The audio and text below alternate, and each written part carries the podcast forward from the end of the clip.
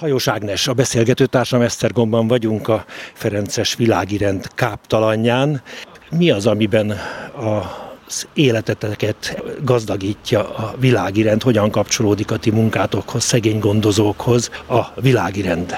A világirend igazából a rendünk kialakulásánál nagyon fontos szerepet játszott, tehát az alapító nővéreink mielőtt a rendünk megalakult, ők világirendi nővérek voltak és Oswald atya, Páter Oslai Oswald, aki a rendünket létrehívta, ő szólította meg és hívta őket erre a szolgálatra, amiből aztán rend lett. Ez a 20-as évek, 920-as évek, ugye? Így van, 27-ben uh-huh. költöztek Pécsről világirendi lányok Egerbe, hogy azt az eszményt, azt a gondolatot, amiben, amiben Oswald atya már, már hosszú éveken át gondolkodott, abban segítőtársai legyenek, így jött létre a rendünk.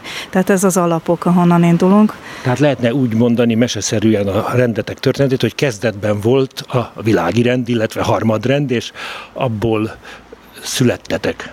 Így van, tehát ezek a, mondhatnám lányok oda költöztek Egerbe, és tették a munkájukat, és aztán, aztán arra az elhatározásra jutottak a Szentlélek sugallatára, hogy ők ezt egész életükkel szeretnék szolgálni. Így mentek el annak idején Mátra Varebé Szentkútra, és ajánlották fel az egész életüket. Ezt nevezzük a rendünk megalakulásának. Ugorjunk nagyot az időbe, 2020 itt Esztergomban a ti életetek és a világi rend hogyan kapcsolódik egymáshoz? Itt Esztergomban Azonban az elmúlt években kialakult egyfajta érdeklődés körülöttünk olyan családosok részéről, akik, akik a Ferences lelkiséget akár rajtunk által, akár a testvéreik által, testvérek által itt megismerték, és szimpatizáltak vele, és egy két és fél-három éve kialakult egy kis csapat, akik elkezdtek nálunk összejárni.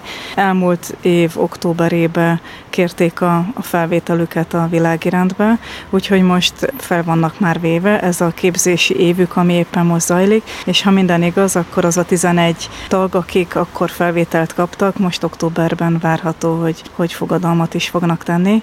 Ami szép, hogy az elmúlt évben még csatlakoztak azóta négyen öten, akik az egész évet mint egyfajta érdeklődés járták ezekkel a másik 11-jel, és hát várható, hogy ők megkélik a felvételüket majd most októberben. Tehát robbanásszerű növekedés várható az esztergomi közösség életében. Van egy régebbi alapítású esztergomi világi közösség, aznak lesznek a tagjai, vagy ez egy másik közösség lesz? Igen, ez azért is érdekes, mert ők ugye az átlag életkoruk által, tehát akik hát ilyen 80 év körüliek meg fölöttiek. Akik a mostani esztergomi közösségnek a tagjai, ugye? Igen, ez a Szent Ferenc közösség. Ferences közösség, világi rendi közösség csak úgy jött létre, hogy, hogy valakihez kapcsolódik, úgyhogy természetesen, amikor beléptek ezek a, az új tagok, ebbe a Szent Ferenc közösségbe léptek be, az idősek közösségébe. Van egyfajta függetlenség a képzés miatt, meg az elfoglaltságuk, időtöltésük uh-huh. miatt is, tehát külön jövünk össze. Nálunk a mi rendházunknak van egy ilyen közösségi terme, ott vannak ezek az összejövetelek, ami egyébként szép és számomra örömteli, hogy még az első időszakban két heten hetente jártunk össze. Most így a vírusos időszak talán ilyen szempontból gyümölcsöző is volt, mert, mert jött az igény, hogy mi, mi lenne, ha hetenként tudnánk, igaz, hogy csak online, de, de találkozni, és ugyan az online időszak véget ért, de az igény megmaradt, úgyhogy azóta is hetente találkozik a, a kis csapat. És a ti életeteket mennyiben gazdagítja ez szerzetes nővérekét?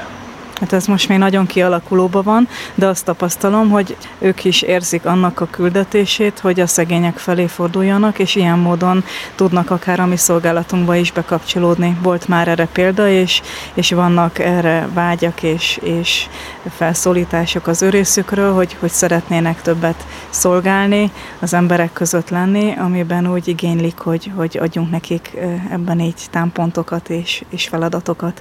Van egy fogyatékos úriember, aki, aki egyedül nem tud például öltözködni, és amikor így megkaptuk a megkeresését, hogy hétvégente kéne segíteni, akkor volt, hogy megkerestük akár őket is, hm. hogy valamiféle forgórendszerbe osszuk be egymást, és van, aki ezek közül jár ezt, a, ezt az embert segíteni, öltöztetni hétvégente.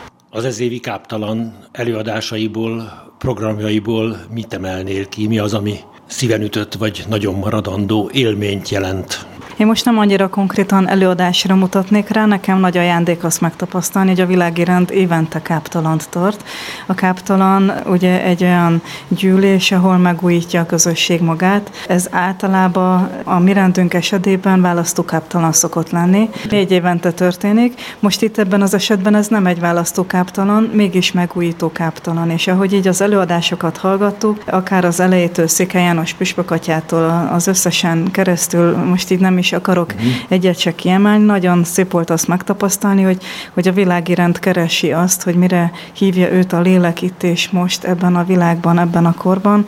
Ez számomra is egy felszólítás volt, hogy Ferencesként igen, legyünk éberek, és tényleg mindig keressük azt, hogy hol, hogyan tudunk részt venni, akár a közösségünkben, a, akár a társadalomban, akár a nagyvilágban, legyen meg bennünk az éberség, hogy, hogy akarjunk tenni. És elhangoztak ilyen veszélyek, amikor kicsit belesüppednénk, vagy, vagy úgy gondolnánk, hogy nincs mit tenni, ezek azt gondolom tévutak, hanem meg kell legyen bennünk, és fel kell éleszteni az éberséget és a lelkesedést, hogy, hogy igen, megtehetjük a magunkét. Tehát termékenyítő egy szerzetes nővérnek a világi renddel való ismerkedés, illetve az ő hozzáállásuk. Nagyon szép látni, hogy ahogy családokban élő emberek komolyan veszik a hitüket, komolyan veszik az evangéliumot, és komolyan veszik Szent Ferencet.